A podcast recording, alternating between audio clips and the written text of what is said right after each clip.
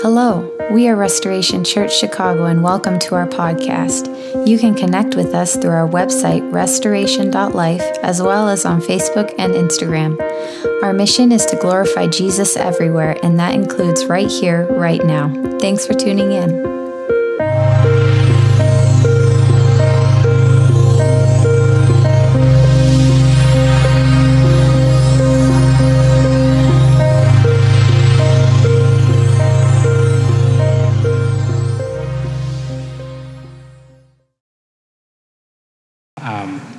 How are you guys? You guys are doing good? Yes, we're doing good. Let's. Uh, uh, we had a great time of worship, and it's always nice to come and worship God. And uh, I just felt as we were singing and praising our Lord Jesus, I just felt uh, some of the main message of what I'm trying to say already came through from the standpoint of what God was saying in the pre-service prayer time. For those of you who may not know, we we gather at 9:30 to pray downstairs in the basement. Uh, everyone's welcome. And uh, it came through during then, it came during the worship time. So hopefully, I would try to do it justice for what God is trying to say this morning. The reason I bring that up is we come prepare. Uh, the worship team is to prepare. I came prepare, but we always want to be obedient to what God is saying. On a Sunday morning, you know, we want to be able to pivot and follow God. Otherwise, we are setting our own agenda versus trusting that God is setting, setting the agenda for us and we're following the agenda that God has for us. But um, good morning again, and as some of you uh, are making your way up, hopefully you can still hear uh, me downstairs in the basement, so you can bring your coffee up and, uh, and join us. We, uh, as Mike said, we will be starting a new series on Ephesians for this morning. I love this book uh, because it covers so many different topics from the indescribable foresight of God's wisdom and his um, plan for creation, all before creations. All before creation, to the greatness of salvation, down to the very basic topic of uh, everyday life for us as his people. Um, Ephesians and perhaps Romans is, uh, Ephesians specifically, is a big picture book in terms of life itself, including creation and eternity. As in, we're seeing things from a 10,000 feet uh, viewpoint. This book of Ephesians is giving us a glimpse into the bigness of God's plan, His majesty, His power, His uh, infinite wisdom, and how we fit into His plan uh, I want to specifically say that how we fit into his plan because a lot of time we have a ten- tendency to think, well, God, where are you in the process of my plan? It's usually, it should be the other way around, how we fit into God's plan. Uh, an illustration is similar to uh, this book of Ephesians. Uh, I could, I, the only illustration I could think of for uh, Ephesians is, is similar to playing chess for those of you who, who knows how to play chess here? Good, I'm glad. There's, there's a lot of hands are going up. Chess is a great game. So when playing chess, you want to plan ahead, several moves ahead, in terms of anticipating your opponent's moves and how you will react to it, and how your opponents would react to your moves. And um, since this is God, and the game of chess for God is much different than how we play, so this is God. He knew all the moves throughout the game. Uh, secondly, this book is also very helpful for us to provide an answer to the question what is the meaning of life? I, I, I, think we all have heard that before, right? People always ask you, what's the meaning of life? What's the point of life? What am I here for? What do I live for? Well, if you read and study Ephesians, it will give us uh, the ability to provide a comprehensive answer to that question. So please keep in mind uh, on the book of Ephesians for us, we will only take two Sundays per chapter. So we will not be able to go into details and every single word in Ephesians. So that's why I encourage everyone to study and read this in your own time. Uh, as an example, Michael Eaton, for those of you who may or may not know him, he's a very well known theologian outside of America. Uh, he spent 88 sermons on Ephesians. So for us, 12 sermons, it may seem long to you, but it's really not that long. Uh, it's all relative, right? So uh, this morning, I will try to uh, briefly take us through the first half of Ephesians chapter 1. Hopefully, by now, with my long introduction, you have found Ephesians in the Bible. If not, no worries. I have the verses behind me. So let's start with verse 1. Paul, an apostle of Christ Jesus by the will of God, to God's holy people in Ephesus, the faithful in Christ Jesus. Grace and peace to you from God our Father and the Lord Jesus Christ. Praise be to the God and Father of our Lord Jesus Christ, who has blessed us in the heavenly realms with every spiritual blessing in Christ. So in verse 1, we see Paul, an apostle of Christ Jesus by the will of God. An apostle, I just want to say that an apostle is a gift, it is a privilege given to Paul by the will of God. It's a gift, it is not a title. I think we have a tendency to use the title to call people, but it is a gift. Uh, an example is we don't say athlete Michael Jordan or entertainer Taylor Swift or soccer player Lionel Messi, evangelist Billy Graham. That is his gifting, but we don't call him evangelist Billy Graham. He's just Billy Graham, who is an evangelist that goes has an evangelist gifting, or runner Usain Bolt. I think I've used enough examples. Right? Usain Bolt is amazingly fast. We don't go around to call him runner Usain Bolt. So those are the things that they are gifted in, which have been given by the will of God freely. Freely. There are, the, there are many who have been given this amazing gift by God who may or may not fully walk into those areas. So we need to remember back about the gifting because there are other people who have the gift of an apostle but are not fully walking into it. Should we not call them apostle?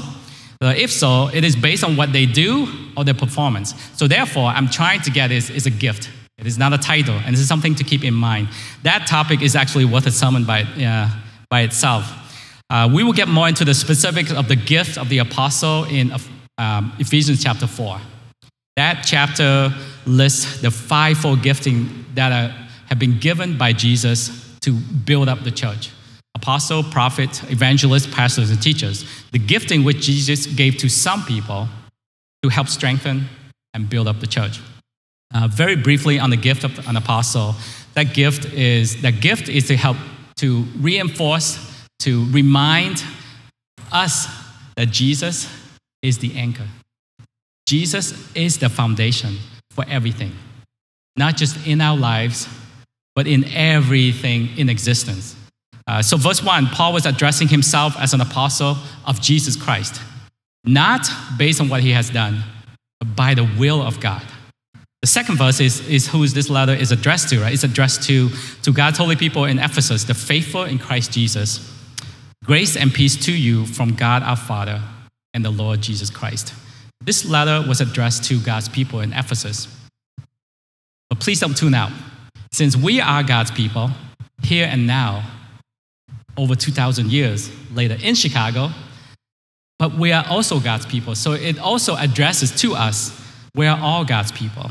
So this letter is still very applicable to us today. So please don't tune out to think, well, that was to Ephesus, to those people back then. No, it still is very applicable to us. And just think of the big picture. It provides us with a big picture of what God is planning. Uh, what are the qualifications to be God's people? I, I know this is a church setting. I know most of us, this is preaching to the choir, but I don't want to assume that because not everybody knows that, right? Hopefully, what, not all of us know what are the qualifications to be God's people. All you have to do is put our trust in Jesus Christ. The moment that we repent of our sins and accept that Jesus is our Lord and our Savior, that the Son of God died for our sins, and welcome Him to be our King and our Savior, we become God's people. All of our sins have been forgiven as we are welcomed into the kingdom of God and become the children of, children of God, become God's people. It's that easy. We must never, ever forget that. And we must never, ever, ever put anything more on it when we share with other people to make sure that we all know it's really, it is really that easy because Jesus has done all the heavy works for us. So once we got the, uh, the introductory part out of the way, the very next verse, without saying anything else, I felt like Paul launched into his praise for God. Right? Praise be to God and Father of our Lord Jesus Christ, who has blessed us in the heavenly realms with every spiritual blessing in Christ. As I was reading this, I felt like his heart was completely full, completely full of the gratefulness of God's goodness. He was full of gratefulness for God's faithfulness, his God's grace, God's love, God's glory, God's majesty. Looking at this verse, we must be reminded. I was reminded that is not enough just to intellectually have correct doctrine. While it is important, very important, to have correct doctrines of scriptures, our hearts must and should be full of praise for God. Do we, do I praise God like this? Praise be to God and the Father of our Lord Jesus Christ.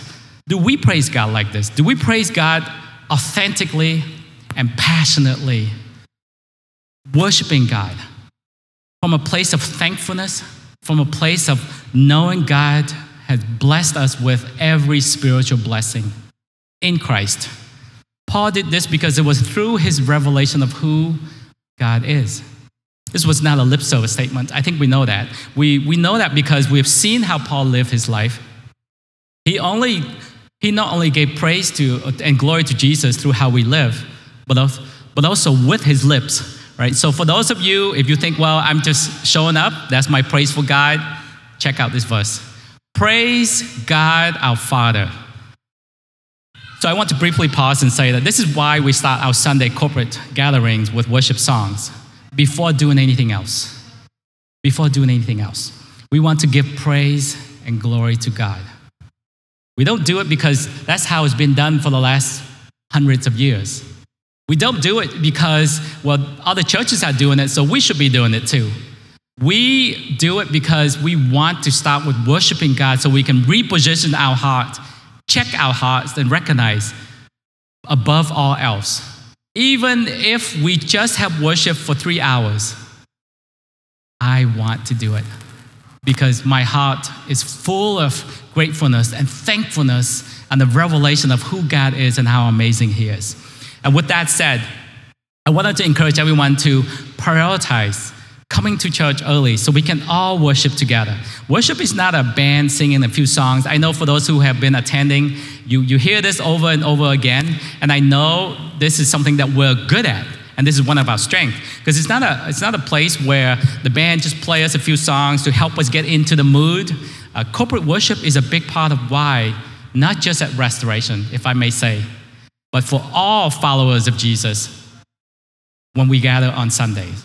We believe that, I believe that we're doing well in this area, but it's always good to be reminded on why we worship and how to worship.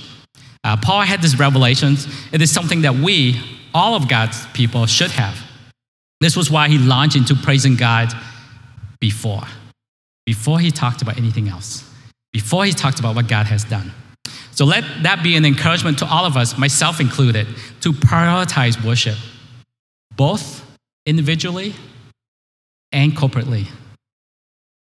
After giving praise and honor to God, Paul then, start, then he talks about what God has done. So let's look at verse, uh, verses 4 through 6. For he chose us in him before the creation of the world to be holy and blameless in his sight. In love, he predestined us for adoption to sonship through Jesus Christ, in accordance with his pleasure and will, to the praise of his glorious grace which he has freely given us in the one he loves. We are holy and blameless. We are holy and blameless.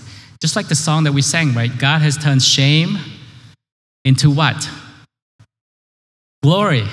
We are holy and blameless through Jesus. So when we come and worship, know that there's no guilt, no shame, no like depressions worship God, and He will turn those things into His glory. That's why we got to worship God. Um, and, and know that we're holy and blameless through Jesus. We have to be holy and blameless. Otherwise, we cannot stand before Him to worship Him because He is holy.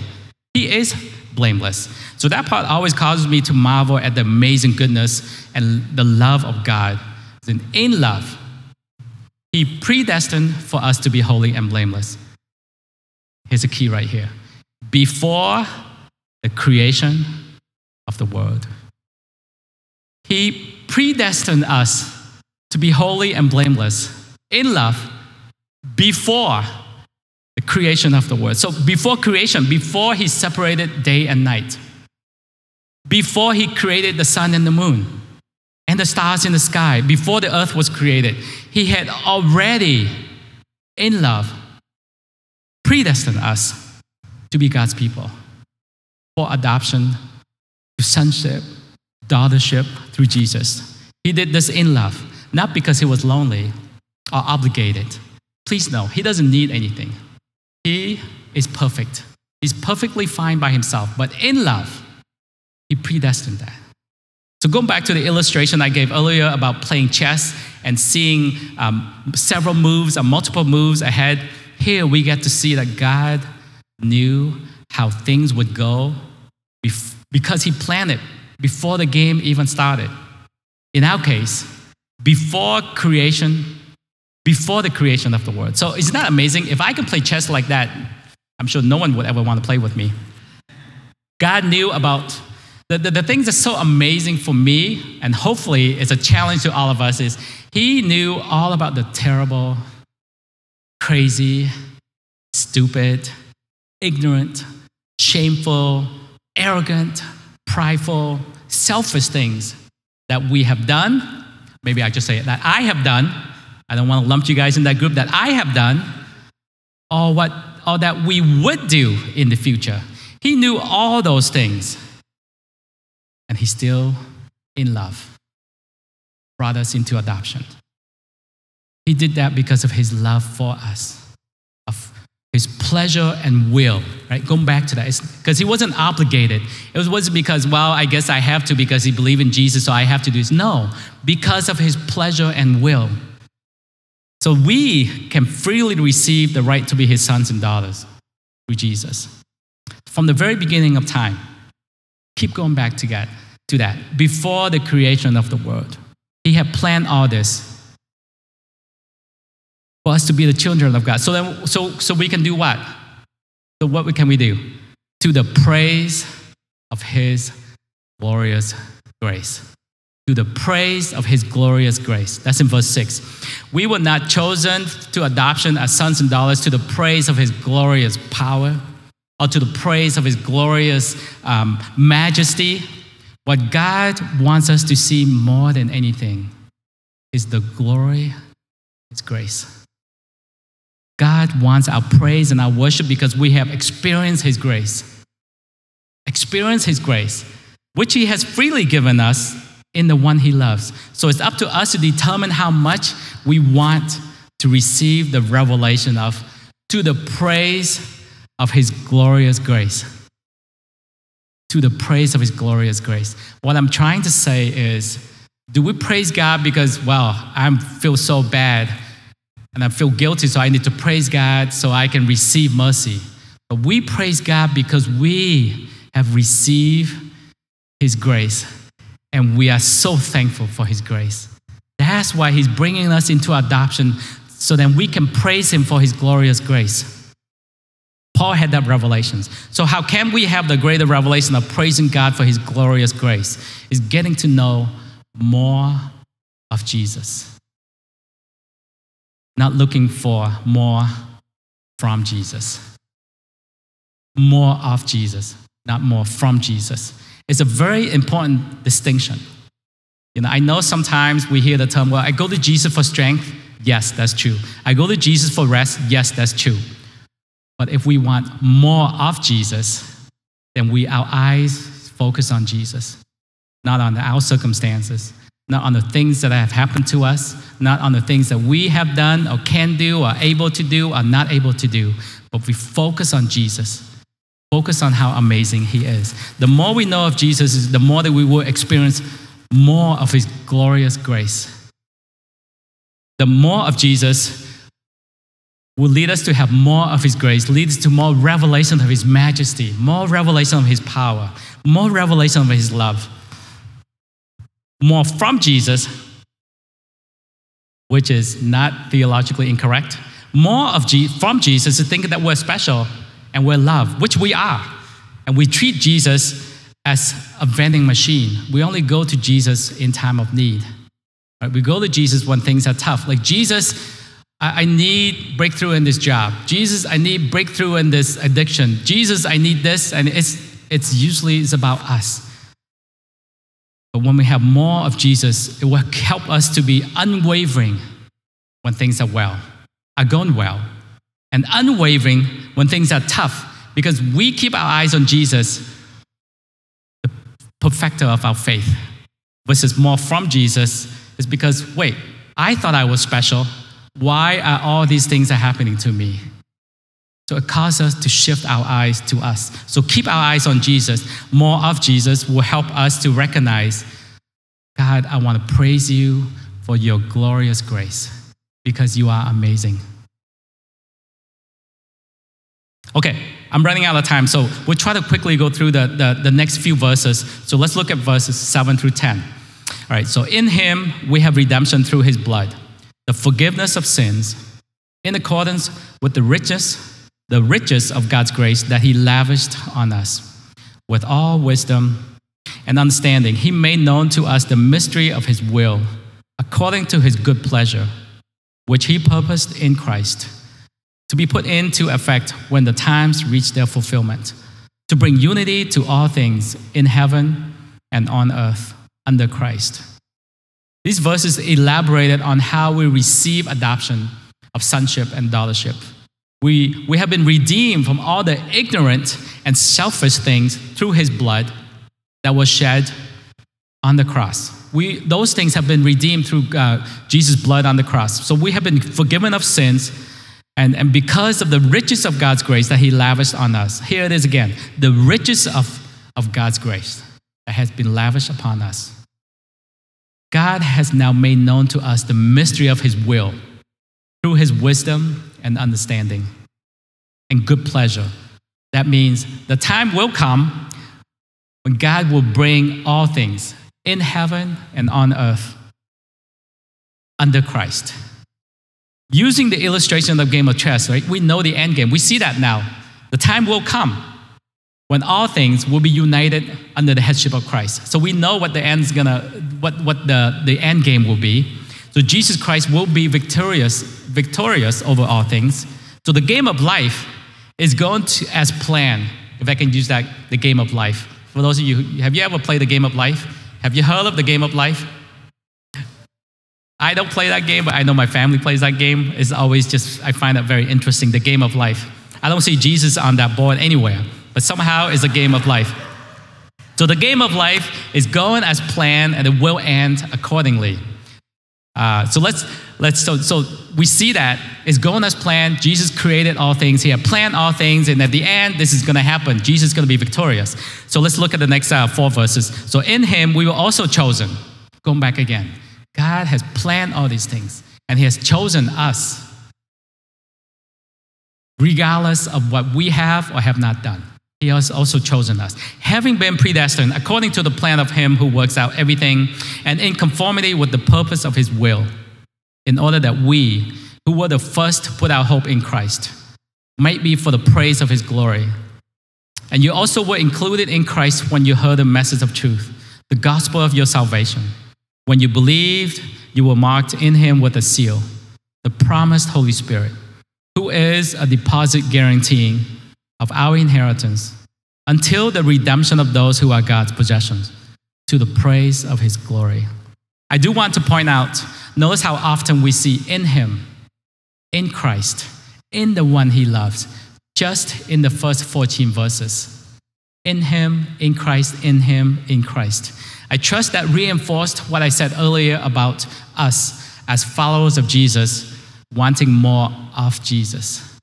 Not more from Jesus, but wanting more of Jesus, which is the one we want to be with him. and we want Him to be with us instead of more from Him. So, extremely br- briefly on these four verses, the passage re- repeats again of that what happened before creation.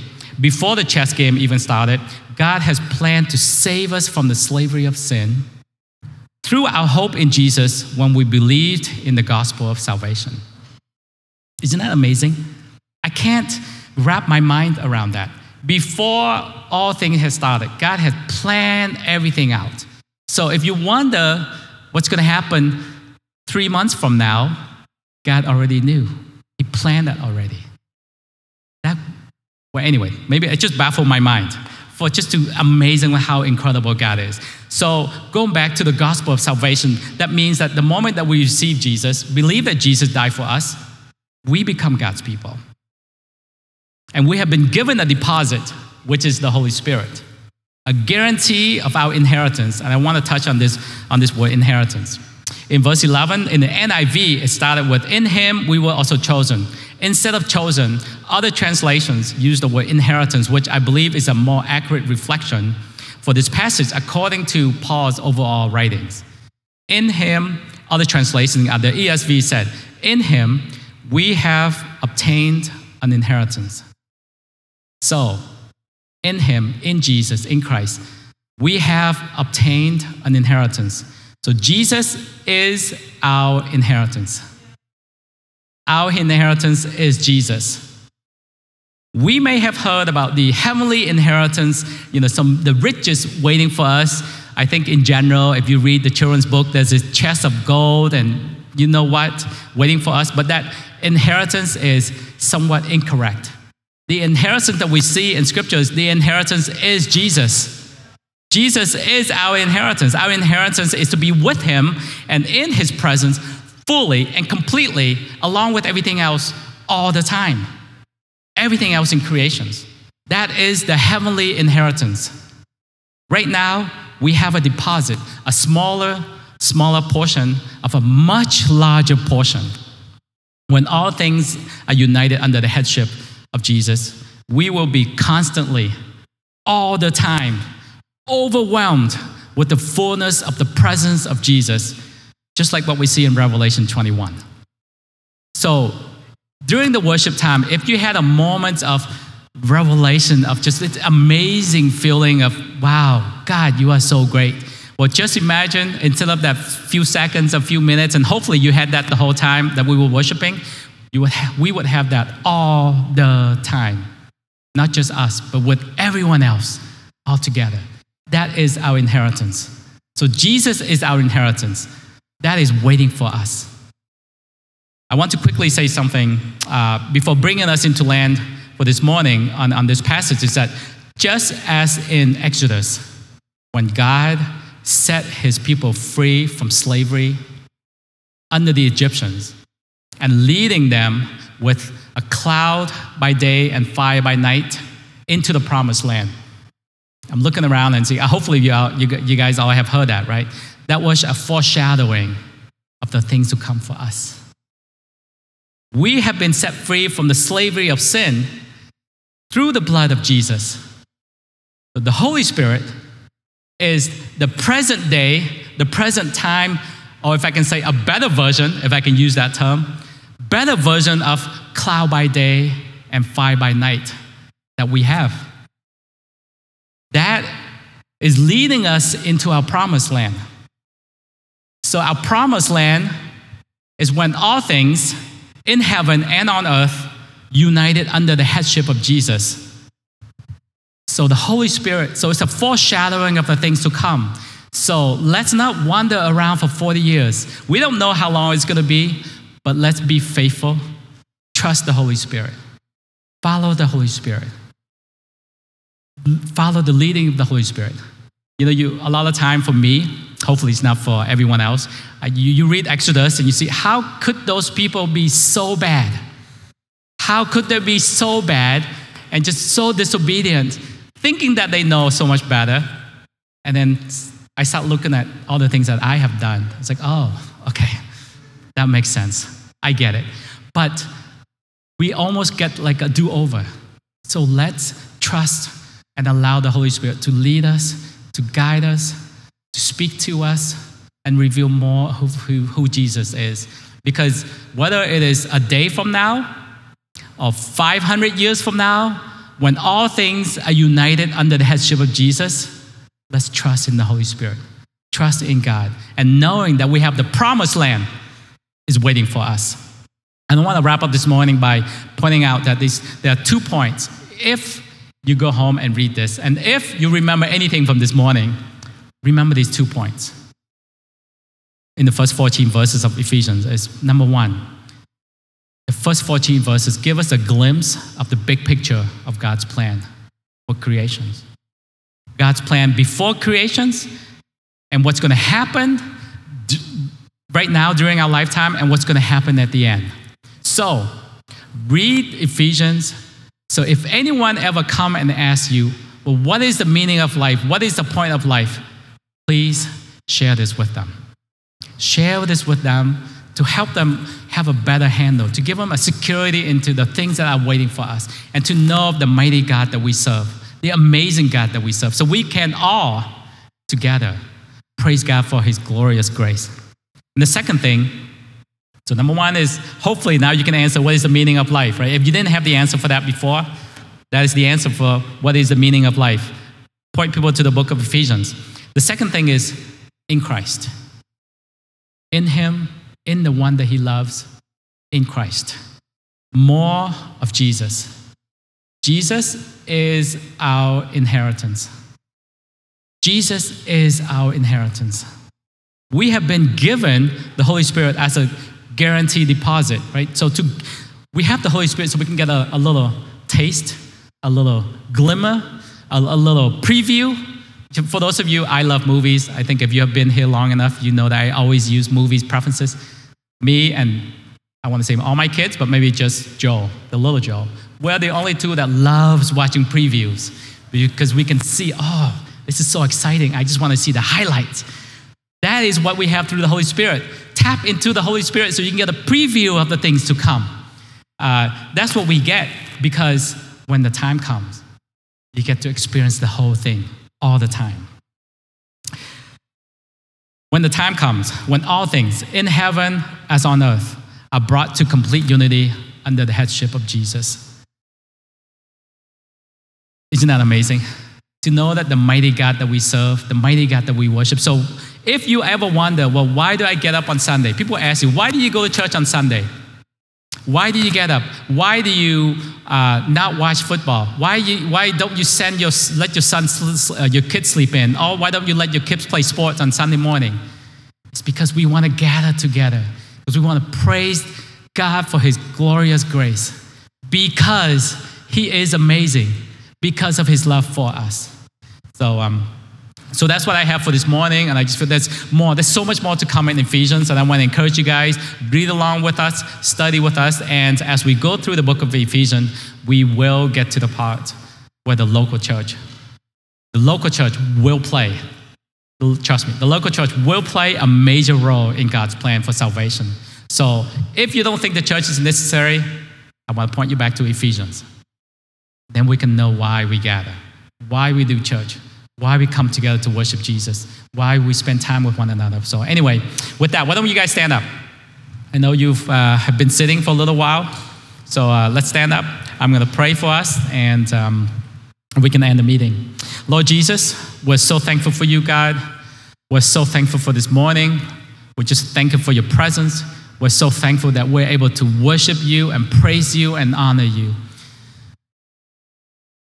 We pray that through our lives and through the things that we do this morning, that Jesus, that you will be exalted, that you will be lifted up, that you will be glorified, that you will be honored, Lord. We love you, God. We just pray that you will be exalted this morning. Thank you, Lord Jesus. And we pray to all these things in your mighty name, God. Amen. Thanks again for listening. We hope you were encouraged. Don't forget to connect with us through our website, restoration.life, as well as on Facebook and Instagram.